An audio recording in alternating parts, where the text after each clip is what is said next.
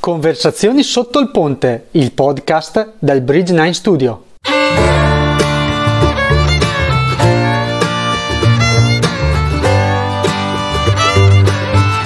In questo podcast raccogliamo insieme storie, consigli e opinioni di persone il cui percorso di vita è fortemente influenzato dalla musica. Ti aspetto sulla pagina bridge9studio.it per trovare tutti i contenuti scritti, audio e video che ruotano intorno alla musica. Unisciti ad altri appassionati musicali al canale Telegram attraverso l'indirizzo bridge9studio.it slash telegram. L'ultimo invito, oramai scontato, è iscriverti al canale YouTube, eh, cliccare sulla campanella per rimanere anche qui sempre aggiornato sui contenuti che settimanalmente vengono pubblicati. E ora ti lascio alla puntata di oggi. Buon ascolto!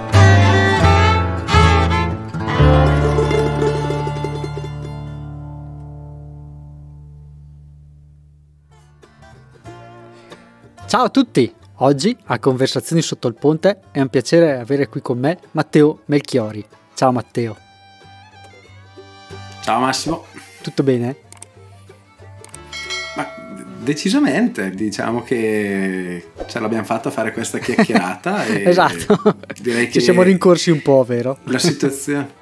Sì, però direi che la situazione non può che essere delle, delle migliori, visto che la facciamo proprio in un momento in cui tutto sembra cominciare a riprendere un po' una naturale, vero, un naturale corso, quindi la facciamo anche con Già, serenità. È vero, è vero. Eh. Anche perché ci siamo Beh. recentemente anche visti dal vivo per un altro progetto che mi coinvolge, per cui è stato, è stato piacere. Esatto, quindi eh, noi stiamo facendo finta che non ci vediamo da tempo, in realtà qui è, la vita è già ripresa quasi è vero, normalmente. È vero, vero. E speriamo, speriamo di andare avanti perché abbiamo tante novità e tante sorprese, insomma.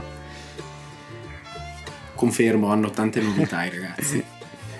Confermo, confermo, Allora, tu sei, noi ci conosciamo perché tu sei un eh, mio compaesano, siamo compaesani, anche se in questo momento qua preciso non abitiamo più nello stesso paese, però abbiamo abitato sì, ho, ho, lasciato la patria bedizzolese, diciamo così, difatti vengo ripudiato da qualcuno ormai come non più appartenente, diciamo, al, pa- al bel paese di Bedizzole.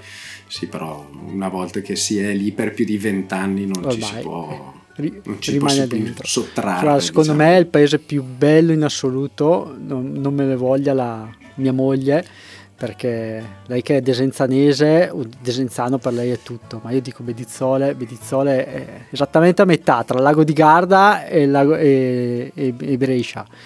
Eh, insomma, Guarda, sono parole importanti le tue. Io potrei anche, una parte di me potrebbe anche sostenerle, però poi vedo i miei attuali compaesani di Gavardo che pensano la stessa identica Quindi... cosa perché anche loro sono paese praticamente identico a Vedizzole, stessa popolazione, stessa estensione, più o meno stessa zona, metà tra lago e Brescia e quindi si, ognuno si crede nel punto perfetto della provincia, quindi non vorrei aumentare campanilismi, no, allora, non, non, prendo le parti. Allora facciamo nessuno. così, parliamo di musica che è un po' l'argomento di questo podcast.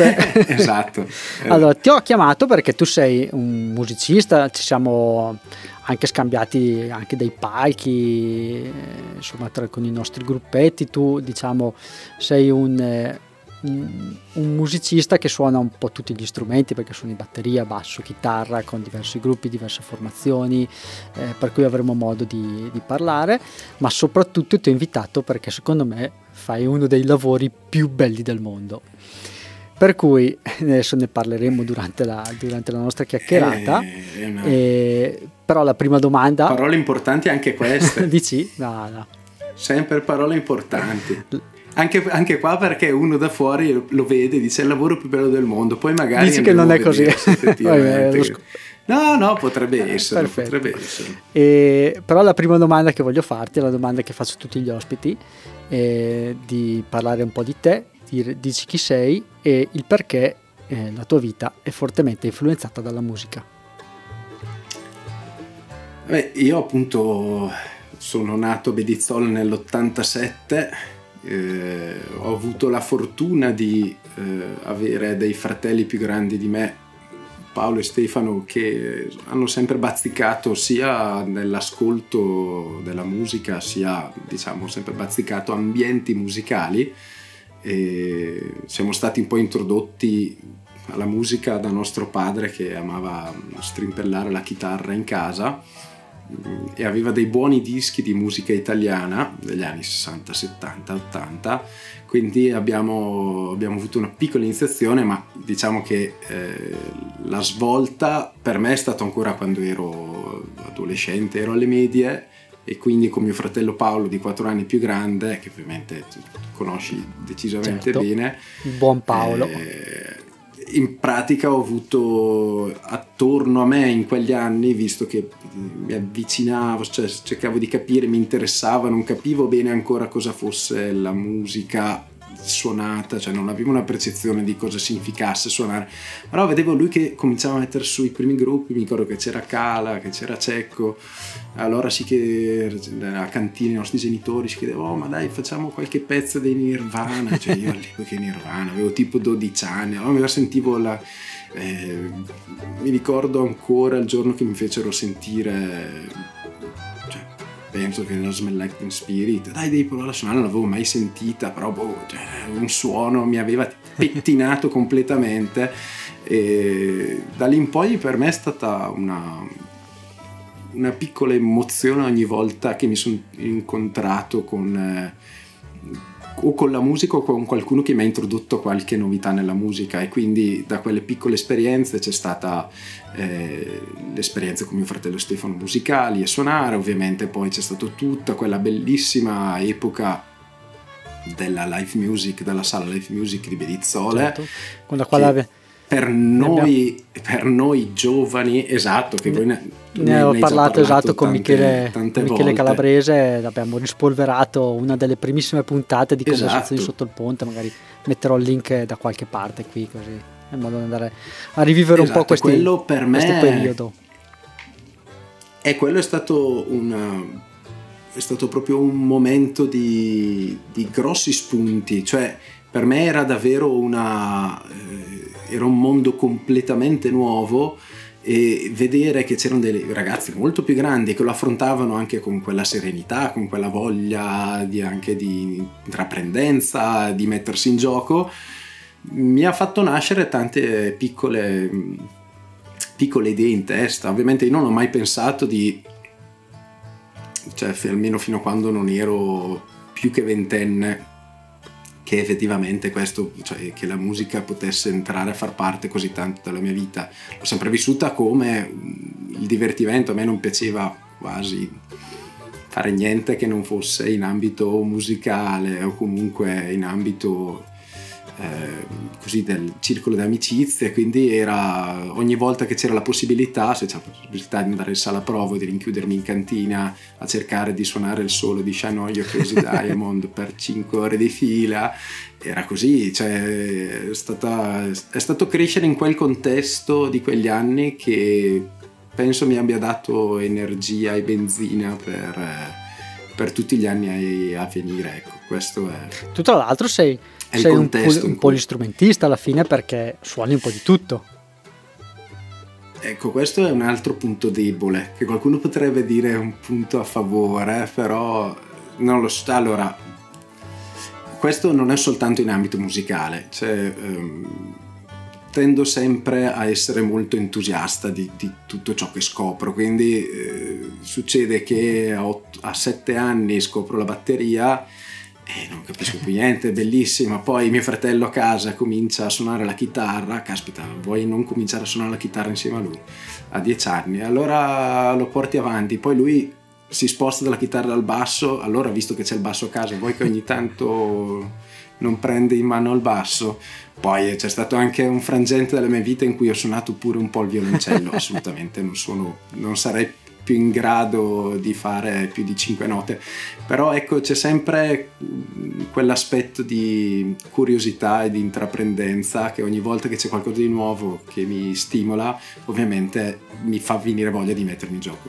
Questo significa anche però che non eh, mettendo tutte le eh, le mie energie, i miei sforzi solamente su uno strumento, e non potendo comunque studiare per otto ore al giorno uno strumento, visto che comunque non faccio il musicista come, diciamo così, eh, esecutore eh, di lavoro principale, ovviamente non sono mai diventato il perfetto professionista di uno strumento, ma ho fatto di questa mia va- varietà di, di competenze su questi strumenti un mio punto di forza, quindi sapermi sempre eh, esatto. orientare, sia che debba suonare il basso che la batteria che la chitarra. Ecco, questi qui sono. Diciamo che non ti annoi, sicuramente. No, quello sicuramente no, e capita anche a volte, è capitato magari con qualche gruppo, a volte magari c'è da fare una sostituzione interna, quindi magari allora niente, io vado alla batteria, qualcuno mi sostituisce la chitarra. Eh, eh, in realtà poi uno Beh, in realtà tutti i musicisti non sono mai soltanto monostrumentisti. Mm-hmm. Cioè, diciamo che eh, soprattutto quando si suona in un ensemble il, ehm, il saper eh, capire cosa un altro strumento all'interno di, quel, di quell'insieme può dare, che dinamiche ha, come lo si suona, ti può far capire, ti può far capire anche come interpretare, per esempio, suonare una batteria insieme a una chitarra sapendo la chitarra fa, come, come è suonata, quindi che cosa sta per fare riesce a darti una visione un po' più di insieme, quindi magari a volte ti stacchi più da quelli che sono dei concetti anche un po' meramente tecnici o di eh, fil super complessi, cose super complessi, ma magari vai ad asciugare un po' il tutto per cercare di vedere più nell'insieme qual è il suono che ne deve uscire fuori sapendo qual, ogni elemento che cosa certo. può dare. Questo ovviamente in un contesto poi di diciamo i gruppi diciamo così più classici che sono quelli comunque in cui noi ci siamo abituati a vedere all'interno strumenti come la batteria, il basso, certo. la chitarra. Anche se poi oggi, secondo me, tutto questo un pochettino è un, si, po', un po' superato. Si sì. perderà. Eh no, più che superato, secondo me, eh, non lo so, cioè siamo, siamo abituati da 60 anni ad essere eh, permeati di queste sonorità. Secondo me prima o poi ci verrà, verranno superate. Succederà qualcosa che ci verrà. No, lo, secondo me forse non verranno mai superate visto l'importanza certo. che hanno avuto. Però sicuramente ci sarà sempre di più magari voglia di evasione, l'utilizzo di, di nuovi suoni, di nuovi modi di suonare. E in quel caso lì ovviamente io metterò tutto da parte. via, e via, nuova e avventura. Si imparerà di nuovo stile. qualcosa. Però è una grande verità quella che Purtroppo... hai detto perché il fatto di, di, saper suonare tanti strumenti e quindi di saper essere versatile da certi punti di vista, ma allo stesso tempo di eh, saper all'interno di un gruppo, saper, saper, dare spazio anche agli altri strumenti perché sai esattamente gli altri strumenti quanto ci stanno mettendo, quanto ci devono mettere, eh, non, è una caratteristica che non è facile da trovare in certi musicisti perché tieni hai presente magari il batterista che magari picchia forte e picchia sempre forte perché deve picchiare forte piuttosto che il chitarrista che invece si alza il volume. Invece anche sapere interpretare saper dare spazio anche agli altri componenti perché sai che devono avere il loro spazio e, anche perché tu stesso sei il primo che quando ti trovi magari in quella situazione lì che sei il chitarrista eh, sei il primo che magari vuoi un po' più di spazio in quel tal pezzo o in quel tal frangente insomma Esatto, sì, in questo io ho avuto forse l'esempio massimo di, di, questo, di questo genere di musicista che è stato David Hogan, eh, il grandissimo David che adesso in Inghilterra ha fatto un'esperienza di due anni e mezzo in Italia. Ho avuto il piacere e la fortuna di vivere con lui a Brescia prima di trasferirmi qui a Gavardo, un musicista direi decisamente fuori ogni logica pazzesco, in grado di, di eh, suonare in modo decisamente più che buono, direi ottimo, qualsiasi strumento mi viene da, da, pensare perché non ho trovato in due anni e mezzo con lui uno strumento che non sapesse davvero maneggiare dal contrabbasso, tutti i fiati pianoforte, batteria, cioè studiava batteria tutte le mattine e, e lui mi ha, mi ha, fatto capire tantissimo in questo senso, cioè quando facendo il proprio con lui o semplicemente quando a casa ascoltavamo musica o magari ci trovavamo a suonare assieme, la capacità che aveva nel suggerirti, nel darti dei suggerimenti. Uh-huh. Anche se lui stava suonando un altro strumento, era sempre in grado di dirti eh, guarda che qui puoi fare questo, ma non con un, una nota di... Eh, Critica. Di voler comandare, no, era proprio per il bene del, del suono, per il bene del, del suonare assieme. Eh, avere questo tipo di, di conoscenza e secondo me non bisogna per forza saper suonare quello strumento, basta vedere un direttore d'orchestra, no, non sa suonare tutti gli strumenti che comanda, ma il conoscere approfonditamente anche gli altri strumenti, non solo il proprio, eh, che si sta suonando, permette di essere molto più inseriti all'interno di, di quell'aspetto certo. musicale o di quel momento di viverlo in un modo completamente diverso. Quindi ho cercato sempre di approfittare di questo piccolo vantaggio che mi aveva dato questa mia diciamo, apertura musicale, ho cercato sempre di inserirlo nei vari contesti in cui mi Giusto. sono trovato. Tu hai mai preso lezioni poi? Sì, svariate volte in modi molto diversi. Allora, è un po' come... Non sono mai riuscito a tenere, a, ad avere il maestro di una vita. È un po' come lo stesso discorso che faccio con gli studi di registrazione credo che da ognuno ci sia da imparare qualcosa e ognuno vada bene per un particolare genere o per un particolare modo di vivere quella, quell'esperienza della studio di registrazione come registrazione con i maestri io ho sempre avuto la, la, stessa, la stessa, idea del modo in cui mi sono posto nei loro confronti, nei confronti ovvero ho sempre cercato di ricevere il massimo sia dal punto di vista della, della chitarra, della batteria. All'epoca avevo iniziato anche con Alan Beretta, poi sono andato dal Beppe Facchetti che oltre ad essere mio maestro diciamo di batteria è stato prima di tutto mio maestro di vita e, e insegnante al liceo, quindi è stato diciamo, ho avuto la fortuna di, di ho ancora la fortuna di, di, ricevere i suoi numerosi consigli e le sue bacchettate come, come persona ormai che posso considerare amico sia in chitarra anche con, con Maurizio Viola eh, con Matteo Mantovani ho fatto un periodo eh, anche con Simone Mora Brescia insomma ci sono stati tanti, tante persone da cui ogni tanto andavo a fare un periodo per eh, sviluppare magari percorsi anche diciamo così, educativi dal punto di vista musicale certo. diversi. Sì, diciamo che avrei sempre potuto fare mm-hmm. di mhm. più dal punto di vista eh, dello studio a lezione.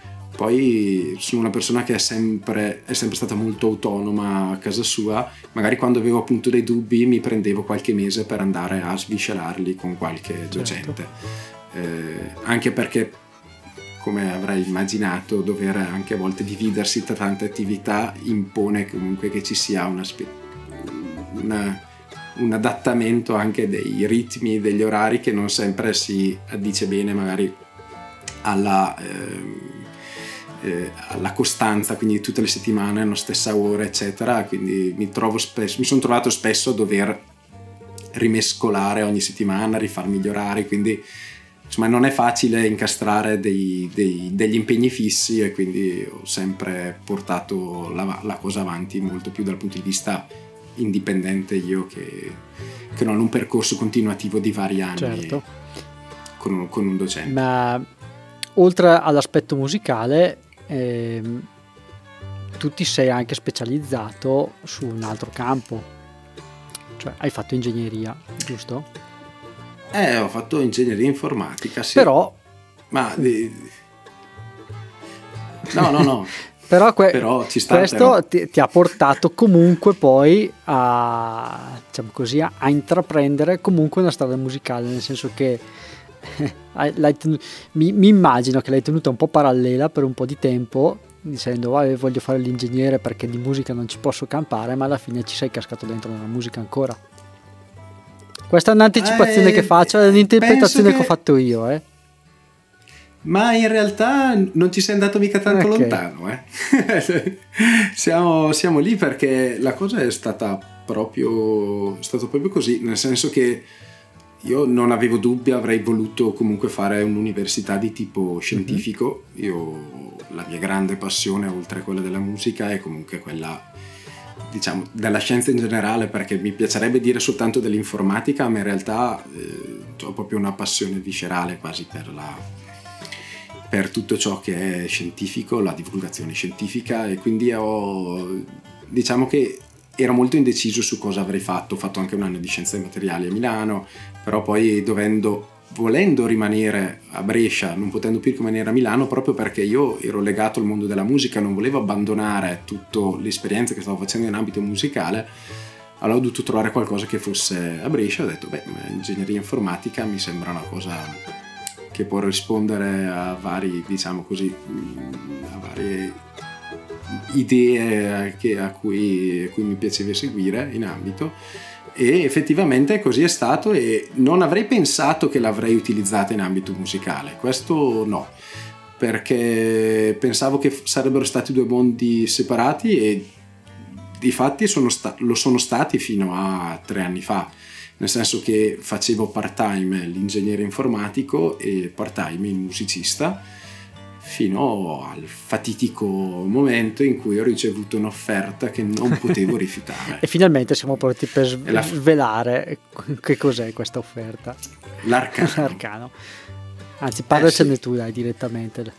Ma eh, è successo che un giorno ho ricevuto questa offerta da Paolo Ingraito e da Olmo Chittò. Eh, Olmo mio grandissimo amico fin da quando siamo dalla prima media che siamo assieme a scuola, eccetera. Paolo, una persona che ormai Olmo mi aveva eh, presentato anni prima e loro due già lavoravano in Fluffy Audio, erano, Paolo l'aveva fondata, Olmo si era unito poco dopo e un giorno mi hanno chiesto, senti vorresti venire a partecipare con noi a questa che non, si, non potrei neanche dire che all'inizio mi abbiano detto venire a lavorare con noi, ma venire a partecipare a questa avventura, a questo progetto con noi che era sì la loro azienda, il lavoro, però eh, questo credo che sia il punto fondamentale, che non è solo un lavoro ma è proprio un'avventura, una scoperta che si fa assieme perché Fluffy Audio è un'azienda che fa eh, sample libraries, quindi facciamo librerie di campioni, diciamo così, quelle cose che a volte i musicisti un po' distrattano. e, secondo me anche giustamente perché io stesso prima che loro me, me, ne parlassero e mi facessero la proposta non dico che avevo una brutta idea delle librerie diciamo così campionate però non avendoci mai avuto a che fare l'idea che uno ha quindi di una libreria eh, di samples è proprio quella del caspita stai rubando il lavoro a un, a un musicista o dei musicisti che avrebbero potuto registrarlo eh, dal vivo le cose che vengono fatte. E da un punto di vista effettivamente può anche essere visto così. Poi quando ti ci ritrovi dentro capisci che sono proprio due, non sono due ambiti separati però sono proprio gli obiettivi che si pongono sono certo. diversi. Cioè chi sta usando una libreria audio per eh, sostituirsi a un aspetto invece che dovrebbe essere umano di espressione, è ovvio che è sbagliato. Eh, mentre invece c'è tutta una diciamo così, tutto un mondo di utilizzi di cui invece vengono fatte librerie che se vogliamo per per esempio tutti i commerci, quindi tutte le pubblicità, documentari, anche tanti film che ovviamente hanno dei budget che non hanno la possibilità di includere le registrazioni. Qualcuno ogni tanto dice, eh vabbè, allora dovrebbero pagare di più, però è anche vero che siamo in un mondo così permeato da contenuti multimediali che è difficile anche pensare che possa esistere un, un, un, sistema economico che sostiene anche la registrazione di musiche ogni volta originali per tutta questa serie di contenuti. Quindi quasi per forza ci deve essere la presenza di una libreria, diciamo così, campionata. E una volta che ho ricevuto questa offerta, non, non... penso di averci pensato su 5 minuti, forse neanche. All'epoca lavoravo a Desenzano, facevo driver eh, i, soft, i, driver per i fari a LED okay. eh, in un'azienda di Genzano e penso di essere andato il giorno dopo direttamente, se non il giorno stesso dal, dal titolare spiegandogli che mi dispiaceva molto ma non avrei rinnovato il contratto. Perché avevi comunque un contratto a tempo, tempo determinato, indeterminato? Aveva un contratto a tempo determinato. Sì, tra l'altro stava parla- si stava parlando appunto di, in realtà di renderlo indeterminato a breve. io apposta, in realtà, no apposta, però eh, ho sempre cambiato tanti lavori, mm-hmm. come gli strumenti musicali. Non perché mi stufi, ma perché mi piacciono le sfide e quindi eh, ogni volta non mi piaceva neanche l'idea del lavoro a tempo indeterminato che qualcuno potrebbe dire ma come? Cioè, oggigiorno eh, rifiuti i lavori a tempo indeterminato, non è che li rifiutassi, però all'epoca diciamo che mi stava anche bene il avere un lavoro sapendo che aveva certo. una fine a, un, a una certa data in modo che mi permetteva di ridiscutermi, di rimettermi in gioco. È una cosa che mi è sempre servita anche come persona per non sedermi mai troppo sugli allori, no? cioè, diciamo di, di non rilassarmi troppo per essere obbligato a ripensarci. E proprio, ca- proprio la, il, il, caso ha voluto che neanche un mese prima, tre settimane prima che mi scadesse il contratto, mi è arrivata questa proposta. Poi da amici, quindi da persone che ho sempre stimato sia dal punto di vista musicale che dal punto di vista del lavoro e niente, lì mi si è aperto un mondo. Cioè, oltre a ringraziarli tuttora dell'offerta che mi hanno fatto, perché mi permette di unire quelle che sono ormai le mie grandi passioni, che sono quelle per la, l'informatica e la tecnologia, a quello della musica, mi permette di svegliarmi ogni giorno, come tu dicevi, è il lavoro più, più, bello che c'è. Non lo so, perché ognuno potrebbe è trovare, lavoro, secondo me, il lavoro, il lavoro più, bello più, bello che c'è nel suo piccolo. Quindi. Per me sicuramente, questo mi ha permesso di svegliarmi ogni giorno veramente con il sorriso. Non che prima non lo facessi, eh, sono un entusiasta di natura, quindi tutti i giorni mi sveglio col sorriso. Però, sai, quando capisci di aver trovato un po' la quadra, che dici, ok, avevo due realtà che prima facevano un po' fatica a coesistere, ora mi sembra che tutto questo invece sia ben amalgamato e anzi, cioè, sto, eh, sta fermentando, cioè queste cose hanno appena iniziato a mischiarsi assieme, secondo me sono ancora all'inizio di quello che potrebbe essere, si spera che sia un lungo percorso, certo. Che a differenza di prima è un lavoro che spero di potermi, in cui poter rimanere eh, diciamo, tanto okay. tempo al massimo ti, ti reinventerai in qualcos'altro. eh, su, su, su, questo non c'è, non c'è dubbio. Però eh, hai toccato mm, due argomenti che volevo trattare nello specifico. Eh, il primo è che secondo me il fatto comunque non possiamo, non possiamo o meglio, non possiamo eh, far finta di niente e quindi far finta che comunque il fatto dei sample piuttosto che eh, come per esempio mi viene in mente i profilatori di chitarra piuttosto che i simulatori di chitarra o comunque tutte queste diavolerie che sono nate non possiamo far finta di niente e dire che non esistono. Queste cose qua esistono, stanno migliorando sempre di più e stanno diventando sempre più preponderanti anche nell'uso comune eh, di, di, qualsiasi eh, chitarrista, anche professionista, perché ricordiamo che quasi tutti i chitarristi ormai che girano per gli stadi non girano più con il loro amplificatore e, e i pedalini, ma girano con il camper. Okay? Esatto. Per cui non possiamo far finta di niente.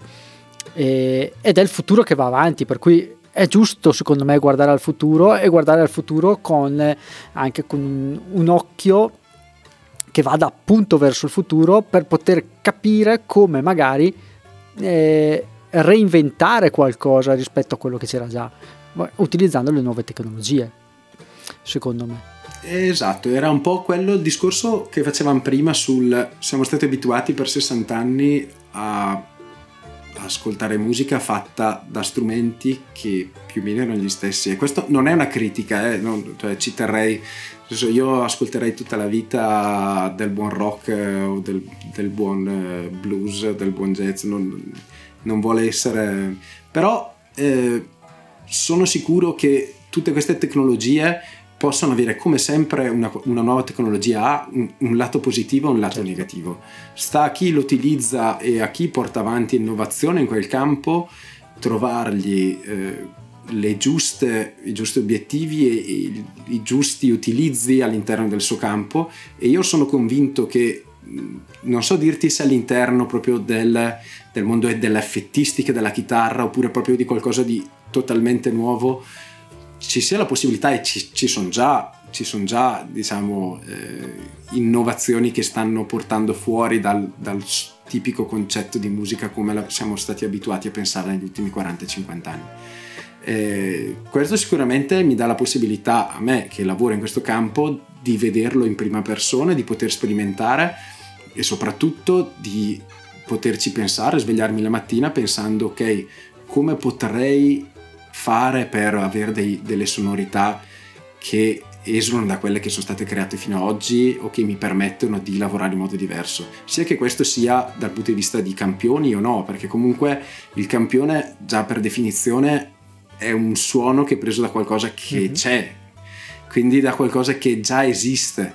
Quindi già anche soltanto doversi immaginare un suono che non c'è è un po' difficile in primis immaginarselo perché però anche sapere che, che siamo in, in, un'epoca che ci potrà eh, forse portare a breve in una nuova ottica anche di sonorità e, di, e quindi di vivere la musica in un modo secondo me diverso perché non dimentichiamoci che alla fine l'obiettivo è sempre che un ascoltatore ascolti qualcosa che certo. gli piaccia eh, quindi ci può portare davvero so, in quel piccolo mondo della innovativo delle, delle, nuove scoperte che siamo abituati magari a pensarlo soltanto in ambito scientifico, in ambito di ricerca, però la stessa cosa la si fa ogni giorno lavorando in quest'ambito, quindi sì, è una, è una scommessa da una parte, dall'altro ci porta comunque ci porta con grande entusiasmo ogni giorno a provare qualcosa di nuovo per... Esatto,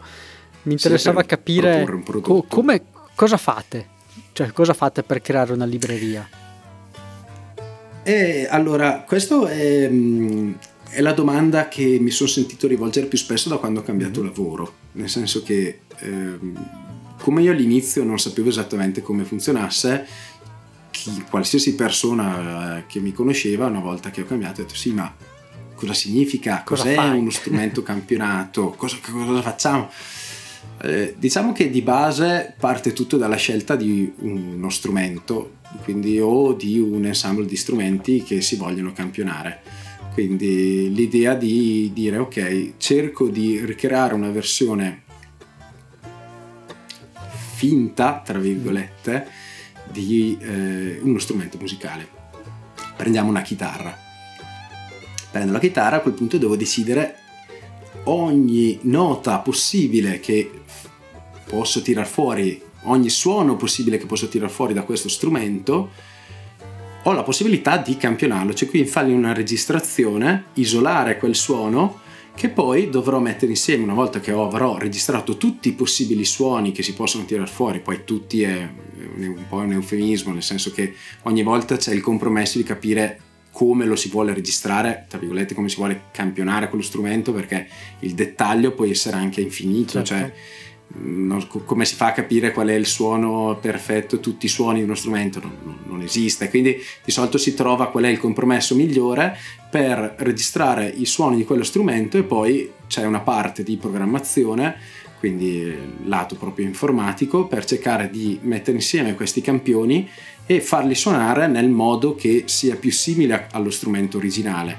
Quindi tipicamente poi queste saranno librerie utilizzate in ambito o da, eh, suonate da tastiere MIDI oppure dalle, all'interno di DAW, quindi da programmi dove è possibile scrivere in MIDI, quindi avere automazioni MIDI e quindi avere questi campioni che in realtà sono suoni singoli ma che sovrapposti, messi magari uno dopo l'altro in un tal modo per creargli un legato particolare, rievocano quello che è il suono originale.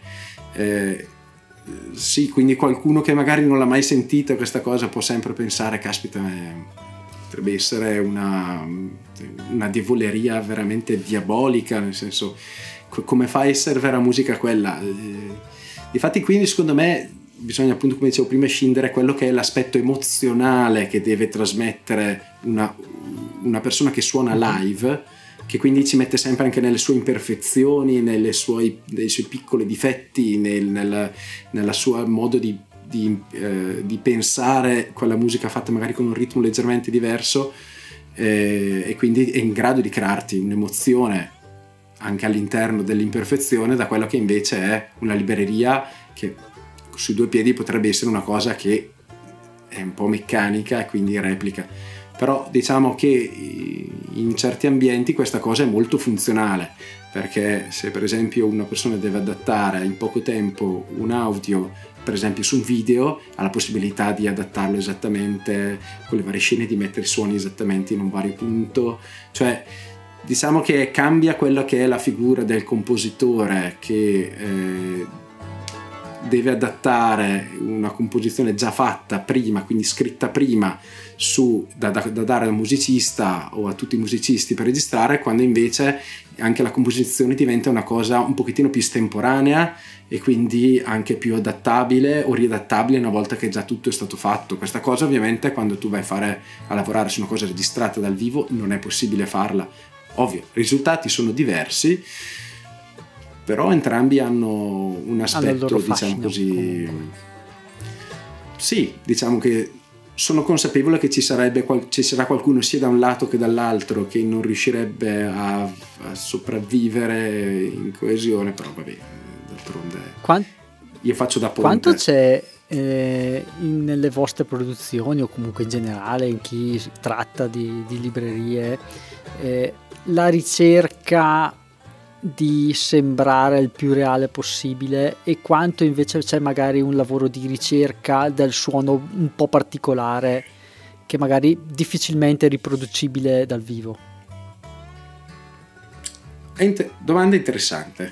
Allora, eh, diciamo che ci sono strumenti, ma questo qui ritorniamo sempre a quell'idea di compromesso iniziale quando si decide di campionare uno strumento. Diciamo che è lì che si decide se si vuole fare una libreria che sia il più possibile corrispondente alla realtà, perché di solito questo tipo di librerie verranno utilizzate, per esempio immaginiamo le orchestre d'archi, eh, un coro o strumenti singoli che dopo verranno inseriti all'interno di composizioni anche sempre magari orchestrali, quindi lì è difficile che qualcuno utilizzi in modo diciamo particolare sonorità, a meno che questo non diventi una cosa da valore aggiunto. Quindi sto pensando, per esempio, adesso un nostro un ragazzo che conosciamo, un nostro amico e collaboratore che è Flavio Cangelosi di Roma, con il suo progetto Experimenta, per esempio, lui adesso ha fatto tutto un, un, un contrabbasso preparato, sta facendo altro, tutta un'altra serie di eh, strumenti preparati che quindi vanno a eh, esulare da quello che è la, il suono caratteristico di quello strumento, però in un modo molto netto, proprio per, per cercare di distinguersi dal fatto che non sto facendo un contrabbasso, ma sto facendo un contrabbasso preparato.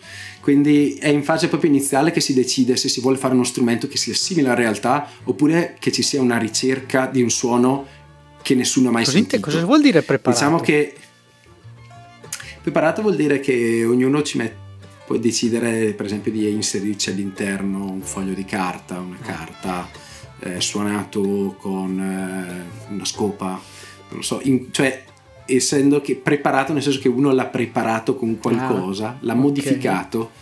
No, come faceva Case per esempio con il mhm. pianoforte, il pianoforte preparato con all'interno i bulloni, le chiavi, quindi eh, proprio cercare di tirare fuori dei suoni che tipicamente non quello fa. strumento non farebbe e questo in realtà esiste tanto all'interno dei, delle librerie, perché appunto come dici tu si dividono proprio a metà, ci sono quelle che vogliono essere uguali, quelle che invece vogliono farti il suono che nessuno ha mai trovato, per, in modo che tu non dica io voglio quel suono lì, non l'ho mai sentito, cioè soltanto in quella libreria quel suono lì mi, mi, mi genera quella serie di sensazioni, quando lo sento ci sta benissimo in quel contesto però quello sono proprio due ricerche, sono due ricerche separate.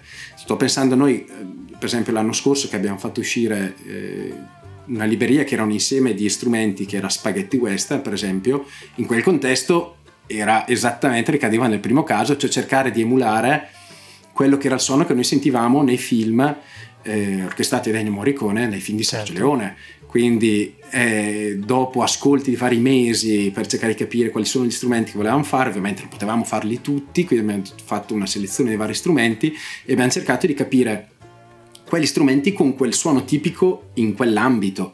E quindi non potevamo fare tutte le chitarre elettriche tra cui c'era dentro anche quella ovviamente certo. diciamo eh, morriconiana. Ma abbiamo fatto proprio una selezione per quell'ambiente e poi invece sono tornate a delle librerie che ti portano invece proprio a dire no dai qui bisogna trovare il suono che, che nessuno ha che, che non si è mai sentito. sentito.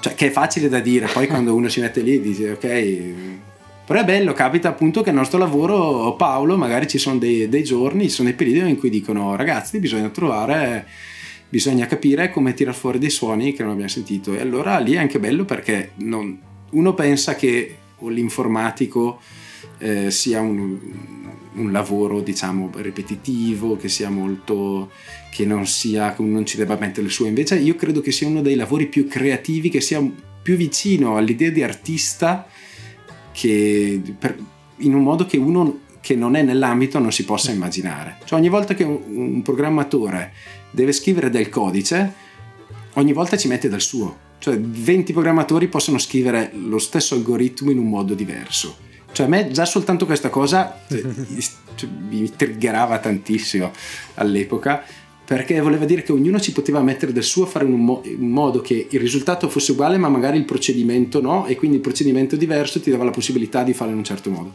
Questo ovviamente ha applicato al mondo dell'audio permette ancora di più di espandere questa creatività quindi non solo c'è l'aspetto creativo della scrittura del codice, ma c'è di più anche quello di applicarlo per una ricerca di un suono che non esiste. Eh. È proprio il... Lì, lì, lì di fatti è, è, per quello che la felicità sta in quello, no? uno pensando che un lavoro che non, non possa essere ripetitivo, infatti non lo è e diventa esattamente quella cosa bella. Per quanto in realtà ci sia la parte, diciamo così, certo. ripetitiva, perché comunque per rendere una libreria verosimile a volte si devono registrare diciamo un numero di campioni decisamente elevato un'orchestra può avere anche sui 200.000 campioni cioè 200.000 campioni vuol dire che poi c'è qualcuno che quei che 200.000 campioni in Italia li prende lì. Cioè, perché, fammi capire se ho, ho capito bene anche io quindi il sì. vostro lavoro sostanzialmente si divide ci sono due diciamo, grossi aspetti. Il primo che si tratta appunto di proprio fisicamente andare in uno studio di registrazione piuttosto che in un ambiente a registrare un determinato suono facendone più campioni possibili di uno, stes- di uno stesso suono, di una stessa sonorità, di uno stesso strumento. Successivamente, esatto. una volta raccolti tutti questi campioni, questi campioni devono essere messi insieme in una libreria e per far questo c'è bisogno che qualcuno scriva fisicamente un codice informatico. Che... Esatto, che ci sia qualcuno che pulisce i campioni, che li taglia, li pulisce e che qualcuno che li metta okay, assieme. Ma, fino a, diciamo che per competenza, fino al tagliare, pulire 200.000 campioni, va bene, è ok, è un lavoro. Sì. Eh. Ma poi metterli insieme in cosa si traduce poi? Allora, in quest'ambito entra quello, cioè entriamo nell'ambito proprio della... Eh, quello che si chiamano le VST, quindi Virtual Instrument. Noi non facciamo plugin che eh, funzionano standalone. da okay. sé, diciamo in standalone.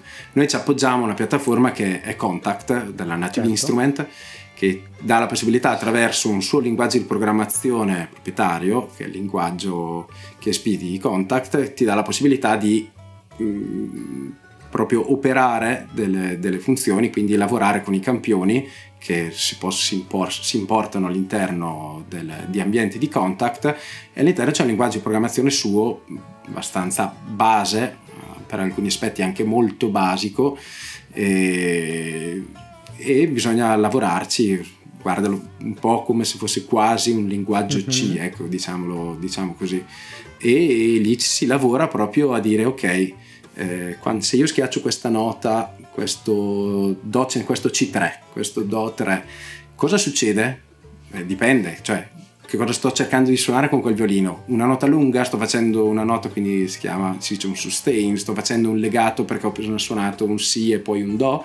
Allora in quel caso lì ogni evento deve essere gestito. Cosa succede? Quale campione devo far suonare in base a questo evento? Allora lì ci sta dietro tutto quell'aspetto di programmazione che fa la differenza anche tra una libreria certo. e l'altra, capire come uno possa rispondere in modo diverso in base all'interazione con le varie note che vengono suonate istantaneamente in quel momento.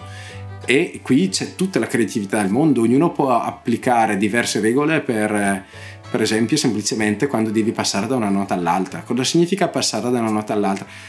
Su un violino cioè, quanti modi ci sono diversi di, di fare un, un, un certo. legato, di legare due note eh, con, con, qualsiasi tipo di strumento. E quello eh, si traduce quindi in un, in un linguaggio, cioè anche a seconda de... Sì, in registrazione, sì, si decide prima di registrare in certo modo, però poi a un certo punto ti troverai al punto che devi dire, ok, ma come li metto assieme certo. questi, questi, due suoni? Certo. Ci sarà un crossfade? Non c'è un crossfade? Eh, lo, faccio, lo faccio secco? Ci metto un pochettino di coda, li sovrappongo leggermente. Perché infatti mi è capitato ancora e... di sentire delle, delle, delle, librerie suonare, magari specialmente di chitarra classica, dove addirittura si sentivano le strisciate, si sentivano... Sì, arriviamo, cioè... ci sono dei livelli di definizione anche sui rumori, cioè, addirittura ci sono librerie che... Eh, in modo randomico, quindi casuale, ogni tanto vengono generati una serie di rumori in relazione a dove si sta suonando, questo per dare una, una parvenza di, diciamo così, di, di, di realtà. Eh, Qui entriamo un po' più dopo appunto nell'ambito del caspita, ma stai facendo proprio finta che, che sia vero, quindi cioè, cioè, non è un po' eccessivo.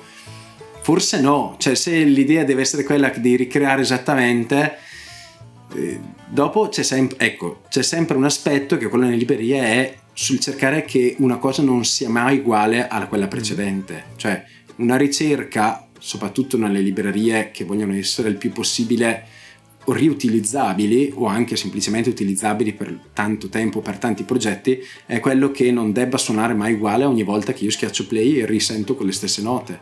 quindi all'interno c'è la ricerca, quindi registrare tante note che sono stessa, la stessa cioè stessa dinamica, ma quindi che hanno una serie di round robin, oppure appunto inserire all'interno dei, dei, rumori possibili perché fanno in modo che ogni volta che io la suono non so mai quel rumore dov'è, quindi c'è una serie certo. di, eh, di, di, differenze ogni volta che la si sente.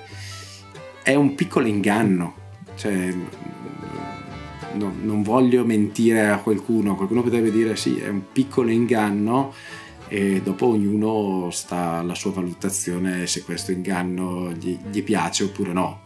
Cioè, sicuramente io essendo anche musicista, ma noi tutti gli interni in Fluffy Audio siamo tutti musicisti, eh, quindi nessuno di noi lo farebbe per toglierci certo. anche il lavoro da noi da musicisti, diciamo così. Ci, diciamo che ci piace la, fare quel tipo di lavoro perché è complementare a quello che facciamo da musicisti, quindi tra l'altro ci permette di eh, approfondire un sacco anche le tematiche dell'esecuzione. Spesso ci troviamo all'interno di un studio con dei grandissimi professionisti eh, de, dello strumento con cui siamo in grado magari di discutere anche di grandi dettagli sulla tecnica o di come si affrontano determinati modi o tecniche di, di, eh, per suonare uno strumento e questo ti dà la possibilità di, di apprendere delle cose che anche dal punto di vista della registrazione eh, cioè fanno la differenza, se devi avere delle dinamiche grandissime, allora com'è che vorrò, dove, come dispongo i microfoni, cioè non è semplicemente una registrazione a scopo devo tirare fuori una, una melodia, devo, devo, tirare fuori una registrazione per una certo. canzone, certo. cioè quello lì deve essere la, una registrazione generale, cioè deve essere poter, deve essere poter utilizzata da, in, nei modi più vari possibili, se vogliamo dire. Quindi c'è anche tutto un aspetto di progettazione della registrazione che sia da un punto di vista interessante, dall'altro anche educativo per noi stessi che ci troviamo lì in fase di pianificazione a capire, ok, come la registriamo. Co- co- cosa certo. facciamo? Come funziona quello strumento? Vogliamo quindi anche capire, approfondire uno strumento. Dopo... Infatti ripeto, ognuno dia le sue valutazioni. Infatti anche tu mi, mi, mi spiegavi sì. appunto questa cosa qua, che la bontà di una libreria è determinata anche dal fatto di, sì di, prendiamo ad esempio un rullante, tu mi spiegavi che eh, va sì con la velocity, quindi a seconda di quanti campioni per a seconda di quanto, dinamica, esatto, quant, quale dinamica. dinamica io applico, ma anche di quanti campioni della stessa dinamica io ho, ho all'interno della, della libreria in modo da evitare un po' quella che era la mitragliata ta ta ta effetto mitraglietta esatto che era quella tipica delle, delle, delle, delle prime tastierine magari con certo. suono di batteria che avevano soltanto suono di rullante quello lì è quello suono che vorresti cercare di evitare il più esatto. possibile ecco ecco quello è una, un aspetto diciamo che aumenta la complessità non soltanto in fase dopo di programmazione, ma aumenta la complessità in fase di registrazione, perché devi avere un professionista che è in grado di saperti fare otto note alla stessa dinamica. Abbiamo la fortuna a volte di lavorare con dei reali professionisti, penso per esempio a Daniele Patton, che è questo batterista di Trento che con noi ha collaborato e ha registrato registrato la batteria che abbiamo fatto uscire da poco per eh, la batteria spazzolata e io mi ricordo di essere stato una giornata intera dentro in, in studio, in sala di ripresa con lui e aveva una capacità di cioè sette dinamiche sul rullante, ognuna sapeva fare otto colpi, dieci colpi alla stessa dinamica. Cioè, io, io rimani anche un po' stupito. quasi io emozionato, certo. rimango emozionato comunque da, da anche eh, dalla capacità che riesce avere, riescono ad avere determinate persone con uno studio approfondito dello strumento costante nel affrontare una cosa che è così complicata. Non tutti sono in grado di affrontare una eh, sessione di registrazione per campionatura. Eh, cioè, anzi, cioè, è complicato. Cioè, uno pensa, ah, mi metto lì, faccio la stessa cosa. Cioè, no, è complicatissimo. Eh, bisogna, quindi cioè, bisogna anche trovare dei eh, musicisti che sono poi in grado di affrontare una cosa del genere. No, assolutamente. Poi su questo di, di solito c'è, c'è, Olmo che eh, conosce tantissimo l'ambiente musicale bresciano, che tra l'altro è un bellissimo ambiente certo. musicale. Lo sto scoprendo piano piano anche dentro, io. Me, è un ambiente secondo me stupendo sia dal punto di vista umano che anche dal punto di vista eh, musicale proprio tecnico e quindi è in grado sempre, abbiamo una parte consistente che è quella nella selezione del, di chi andrà a lavorare, perché questo significa quanto tempo certo. passeremo con lui, quanto tempo possiamo permetterci di farlo, di farlo suonare di fila, perché ovviamente un musicista deve essere messo una condizione che se deve fare otto ore di registrazione in due giorni, eh, cioè non deve appesantirsi, deve, un trombettista non deve avere le labbra faticate, un violinista non può fare più di due ore, quindi c'è tutto un aspetto anche di gestione della cosa che no, per me prima di andare lì era totalmente sconosciuta. Chiaro. Per quanto magari già frequentassi gli ambienti di registrazione, tipicamente quando uno va cioè, ci va per registrare ovviamente per fare le take eh, per le varie canzoni del disco eccetera e non pensa che una persona che deve magari replicare lo stesso gesto esatto identico per 20 volte di fila possa essere un problema grande, soprattutto che dopo vai a sentire in fase di registrazione, perché in fase di ascolto poi vai a sentire sì. di ascolto, vai a vedere esattamente se uno ha, ha fatto un lavoro, diciamo così, preciso certo. oppure no.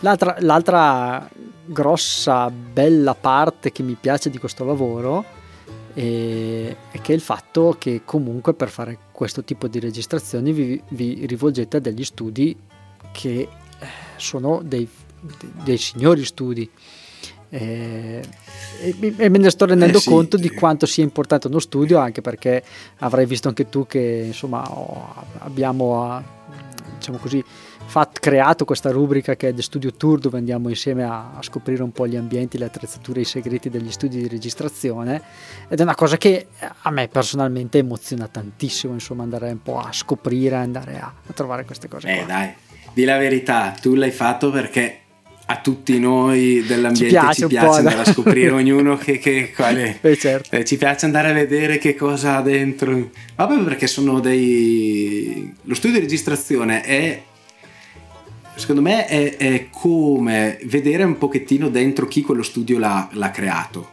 cioè ogni studio di registrazione ha il suo creatore che è anche di sotto quello che lo certo. gestisce che l'ha plasmato, che gli ha dato quindi sia nel suono che percepisce all'interno, sia negli ambienti come si vive, non soltanto in sala di ripresa, ma magari anche nella sala dove c'è la macchinetta del caffè, cioè tutta l'atmosfera che si respira è molto tipica e ogni studio è in grado di, di saperti dare eh, qualcosa di diverso e nessuno è di più o di meno. Secondo me non c'è neanche mai lo studio giusto e lo studio sbagliato, per, dipende da cosa certo. devi fare. Quindi anche per noi diventa sempre un, una piccola sfida cercare di capire in base alla libreria che stiamo facendo qual è lo studio che ci permette di lavorare nel contesto migliore. A volte abbiamo preso delle, sta- delle sale da concerto. Eh, eh, abbiamo lavorato appunto pure in studi se non avevamo bisogno magari di grandi riverberi naturali quindi avevamo bisogno di un ambiente più controllato allora andavamo a lavorare in stanze piccole per avere un suono molto definito eh, però quello che io ho percepito sempre, cioè non, non, ho mai trovato uno studio in cui non mi sono trovato bene. Non so, forse sarà sempre un po' a causa del mio entusiasmo. Però per me ogni studio ha sempre qualcosa di bello. Cioè a me ogni volta che c'è entro lui mi verrebbe voglia di di andarci a registrare qualcosa di, di un genere diverso. Infatti io avrei uno dei miei progetti proprio di vita sarebbe quello di riuscire a fare un album un giorno eh, dove ogni pezzo è registrato in uno studio diverso degli studi bresciani proprio perché ognuno di quelli mi ha dato in ognuno di quelli ci vedo qualcosa di diverso e mi piacerebbe realizzare un prezzo, in un pezzo in ognuno di loro, per quanto la cosa possa poi risultare, e ne sono consapevole, in, in, un risultato che può essere non omogeneo, però secondo me no, potrebbe il essere, bello lì sì. sarebbe proprio nel, nell'essere così eterogeneo, nell'essere che ognuno gli dà quella cosa diversa e gli crea questo, questo come si può dire, una visione di insieme di quello che ha da offrire, per esempio, una città come Brescia, che da questo punto di vista non ha nulla da invidiare a, altre, certo. a, tu, a, tutta Italia, nel senso che siamo realmente una, una città, e quindi una provincia, e un, diciamo così, tutto un intorno che ha, una, ha un grosso traino musicale. E io cioè molte volte girando anche fuori Brescia, girando per l'Italia, te ne accorgi, cioè abbiamo delle grosse opportunità. Dopo è ovvio che il tutto si sta sempre di più ridimensionandosi, ogni anno che passa sembra che tutto cambi, ma rispetto ad altre realtà noi non possiamo non ritenerci un po' fortunati. È vero, è vero.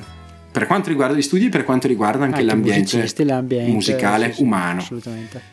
È proprio una cosa che secondo me dovremmo imparare sempre di più a, a val- saper valutare meglio Forse come diceva anche Paolo Mizzani, che è stato anche lui ospite qui a Conversazioni sotto il ponte, eh, diceva che Brescia è sempre un po' una piazza difficile da, da vivere, mm. non, non, so perché, però è sempre un po' difficile, magari Milano un po' più aperta, Brescia un po' più... Ti, ti dici per un esterno? Eh, sì. Per un esterno che deve venire? Beh sì, nel senso che... Cioè lui raccontava appunto che con i Pinca Pallina eh, aveva mm. più successo magari a Milano piuttosto che invece qua a Brescia, nel senso che Brescia era sempre un po'... Eh, e, lo dice, e non era solo lui che lo diceva, ma lo dicevano anche gli altri che venivano a Brescia a suonare. Certo, eh, ma perché comunque noi abbiamo tutto questo nostro piccolo Beh, ambiente, no? siamo che sì. poi abbiamo sempre questa cosa che noi veri nordici, indipendenti, cioè... anche basta. Sì, e quindi visto, visto, da fuori può essere che a volte ci sono delle nicchie un po' impenetrabili, però in realtà nessuno all'interno fa in modo che queste sia impenetrabile. È che forse c'era anche un po' di densità, cioè si è creato questo surplus anche di, eh, di persone legate al mondo della musica che vuole farne una professione e anche sono competenti e quindi si creano anche una serie di, ovviamente, di... Eh, competizione che genera poi anche, magari non all'interno, ma tra chi vuole inserirsi all'interno sicuramente non una situazione proprio delle più, più facili. Tipicamente siamo noi che andiamo a colonizzare di fatti fuori più che, più che a cogliere dentro. È sicuramente un aspetto su cui si potrebbe fare meglio, ecco, diciamo così, in ottica futura. Matteo, ti chiedo anche a te la rubrica i due album da consigliare. Allora. Uno uscito prima, vabbè, la sai già, ti lascio. Allora, partendo dal presupposto che è impossibile per me, visto che ogni tot, tot tempo rivoluziono quelli che sono i miei interessi, eccetera, poterti dire il, mhm. l'album. Mm-hmm. Però sicuramente ti posso dire che prima del 2000 attualmente posso considerare O Delay di Beck uno degli album che più mi ha influenzato dal punto di vista eh, d'ascolto, dal punto di vista dei suoni, della ricerca di nuovi suoni, di nuove sonorità e che non mi stanco mai di ascoltare. Cioè nel senso ne ho, ne ho centinaia di, di, eh, di album che non mi stanco di ascoltare, ma quello ogni volta che mi metto a suonarlo con la batteria, ogni volta che mi ci metto a suonicchiare sopra col basso, con la chitarra, per me, ogni volta ci scopro dentro qualcosa di nuovo. Cioè, lo è proprio un consiglio che do sempre a chiunque di ascoltarsi un po' tutto, tutti gli album di Beck, ogni, ogni, ogni volta che ne facevo uscire uno era sempre una novità, c'era sempre qualcosa di nuovo. Però quello o di lei per me è stato proprio quando l'ho sentito la prima volta mi ha aperto un mondo e stessa cosa che ho percepito quando ho ascoltato Delay l'ho avuto nell'ascoltare Brothers dei, dei Black Keys cioè che tra l'altro hanno rifatto questa bellissima versione in vinile uscita l'anno scorso l'edizione l'album del 2010 perché l'edizione che poi hanno rifatto l'anno scorso ma mi ricordo ancora che avevo letto su Rolling Stones la, sì, all'inizio era del 2010 questa consigliavano appunto l'ascolto di, all'epoca da noi erano quasi sconosciuti, c'erano soltanto pochi che li avevano già, avevano già sentito qualche piccolo mm-hmm. loro, diciamo così, precedente eh, con Attack and Release o gli altri album precedenti. Io per me erano totalmente sconosciuti, mi sono fidato, ho detto vabbè, compriamo l'album, mi ricordo che l'ho ascoltato la prima volta, Brad, per me è stato, ho detto questo qui è cioè è come mi immaginavo che sarebbe stato il, non, per, per, quanto non fosse niente di totalmente innovativo, okay. era nell'essenza il suono che io avevo sperato che qualcuno mi facesse sentire o che io speravo che potu- avrei potuto fare un giorno, era tutto lì dentro, ogni canzone era quella cosa lì, era quel misto perfetto di garage blues, garage rock e anche di leggero punk, se vogliamo vedere dentro, di pop e, ma anche di, di roots certo. eh, americane all'interno, per me è stato proprio un'esplosione, difatti è stata un'esplosione anche per loro, nel senso che poi li ha consacrati ovviamente un po' in tutto il mondo. Per me da lì in poi è stato tutta una ricerca di non voglio fare le sonorità dei Black Keys, ma la ricerca a quello che loro hanno portato quando sono passati dagli album precedenti da Magic Potion, Tucker Release fino ad arrivare a, a, Brothers. Quella è proprio la svolta senza cambiare completamente il proprio suono, ma dargli proprio quell'idea che ti fa capire che hai trovato la quadra di quello che stai facendo. Questo per me sono i due album che tutt'oggi potrei riascoltare tutti i giorni e ogni volta ridire ok, cioè, stu- oltre a non stufarmi, quei c'è mi sempre qualcosa mi da imparare. Ancora. Sì, sì, non possono emozionarmi. E mentre invece per quanto riguarda dei libri, consigli di lettura, tu sei un lettore, leggi? Ah, sì, a me piace molto leggere. Devo dire che negli ultimi, negli ultimi due anni ho approfondito molto quella che eh, sostituisco, una volta avevo più tempo per leggere libri cartacei, uh-huh. quindi dovendo, soprattutto con i concerti o con i lavori, dovendo muovermi tanto in macchina, ho, ho cominciato ad ascoltare, mangiare una svalangata di audiolibri mm-hmm. eh, che comunque non superisce alla mia voglia di libri, quindi in realtà leggo sempre in contemporanea, ascolto libri, leggo libri cartacei, quindi sono un bel mangiatore, diciamo così. E allora, dal punto di vista musicale, guardate, ho un consiglio che probabilmente voi è un libro che è difficile anche da trovare perché lo dovete chiedere al diretto interessato. Chi di voi all'ascolto conosce Enzo Curelli, ovviamente sa già di cosa sto parlando. Chi non lo conosce potrebbe averlo già visto a qualche concerto eh, tra il pubblico in qualche concerto nel Bresciano. Eh, Enzo è di Biella ed è penso la persona che identifica nel modo migliore il motivo per cui noi musicisti facciamo musica, cioè è l'ascoltatore ideale eh, preparato, attento, acculturato, presente, eh, che non nega mai un consiglio, eh, un appunto. È veramente lui da Biella l'ho visto ad andare a, a, sentirsi concerti, a seguire concerti ovunque. Ho avuto il piacere di conoscerlo quando facevo da batterista eh, per Van Cleef e eh, ha creato, aveva questa rubrica, prima lui l'ha fatto per tanti anni, prima che ancora io lo conoscessi su, sui blog e poi l'ha portata eh, sul suo profilo di Facebook che era il disco aperitivo e un giorno dopo che tante persone gli hanno consigliato Cato dovresti farci il libro, dovresti farci il libro, alla fine ce l'ha fatto. fatto almeno questa qui è la sua prima edizione, è Metti il disco che sto arrivando e all'interno c'ha quello che è la sua selezione dei suoi dischi che però vanno un po' dagli anni dai 60 fino, ai, fino anni 90 e ci sono tutta una serie di dischi in cui c'è la sua recensione che non è semplicemente una recensione di quella che potremmo leggere dal punto di vista tecnico, è proprio la recensione dell'appassionato e ogni volta che io leggevo una sua recensione, che leggo tuttora una sua recensione, soprattutto di album che non conosco, perché molte volte quando le fa di album che conosco, che magari ho già avuto esperienza, riesco a magari essere d'accordo o disaccordo, quando ne leggo di qualcuno di un album che non conosco, mi accorgo che mi dà un punto di vista e un aiuto all'ascolto, guida all'ascolto tipica di chi potrei dire che di lavoro fa l'ascoltatore. Certo non è un critico, non quindi non è un critico musicale, ma è più il punto di vista di un ascoltatore.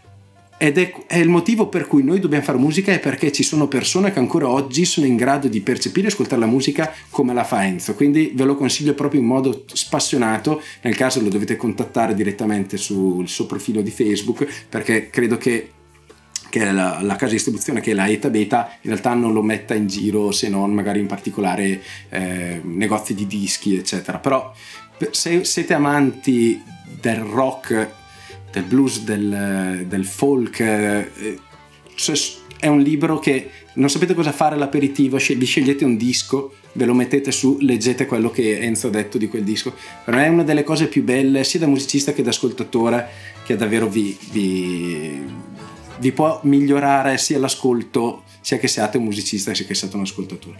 Mentre se siete, e questo qui il romanzo, vi consiglio spassionatamente, visto che unisce, poi si ricollega a quello che è il mio aspetto più tecnologico, informatico, la saga, la saga di The Expanse, di cui il primo appunto è Levi- Leviathan, okay.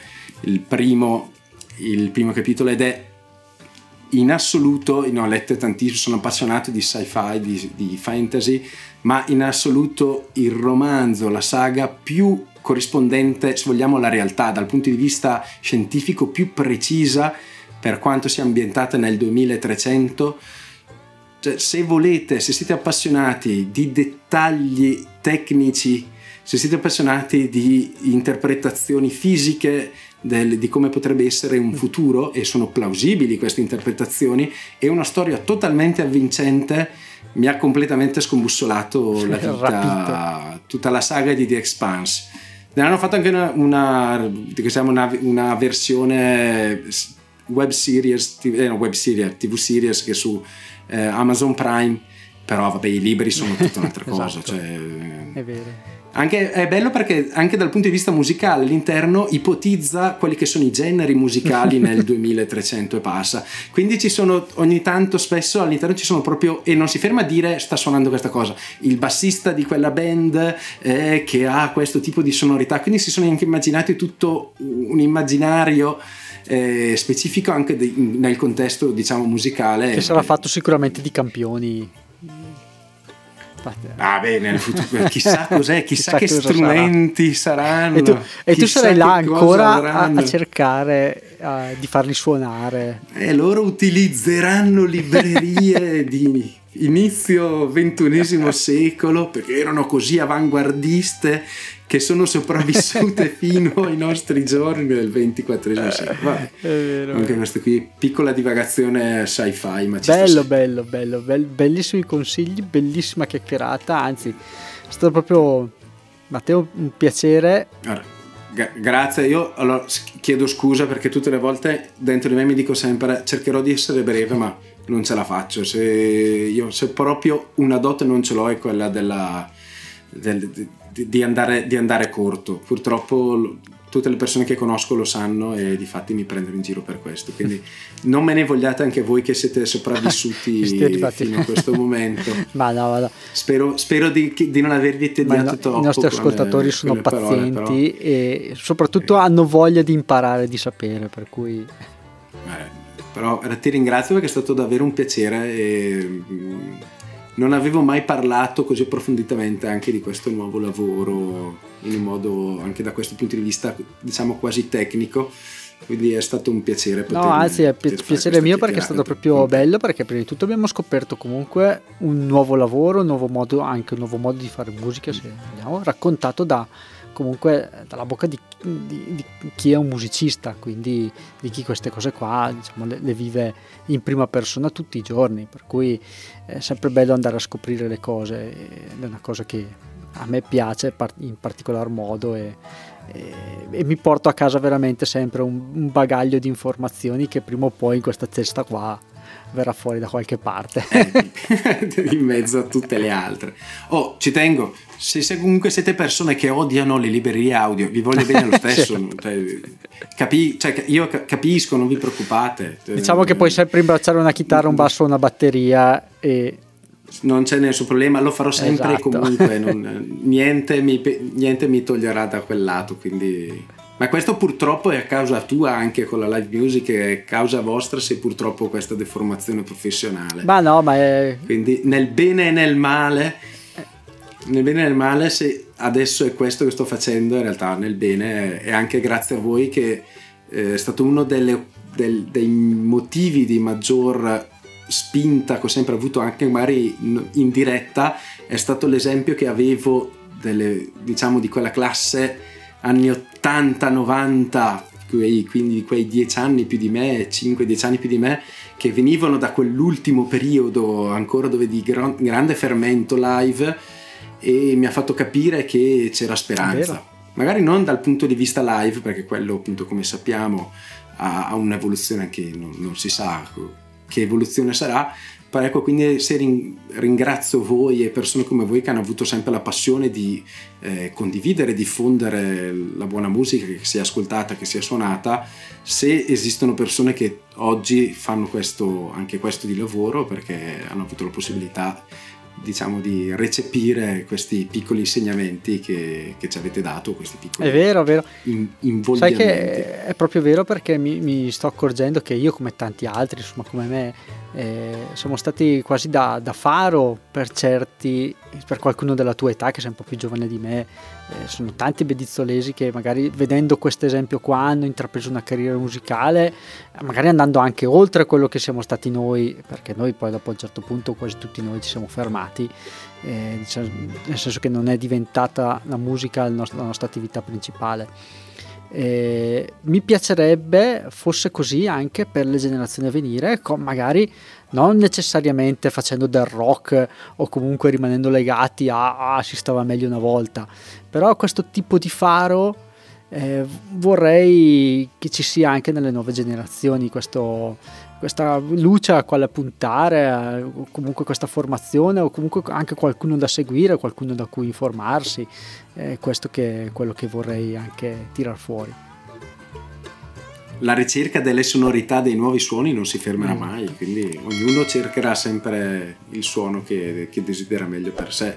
Finché questo continuerà, si spera sempre che ci siano buoni esempi, diciamo, esatto da seguire che ci possono invogliare. Matteo, grazie della chiacchierata, veramente è stata veramente bella. Grazie mille. Ci vediamo. Ma che è stato davvero un piacere.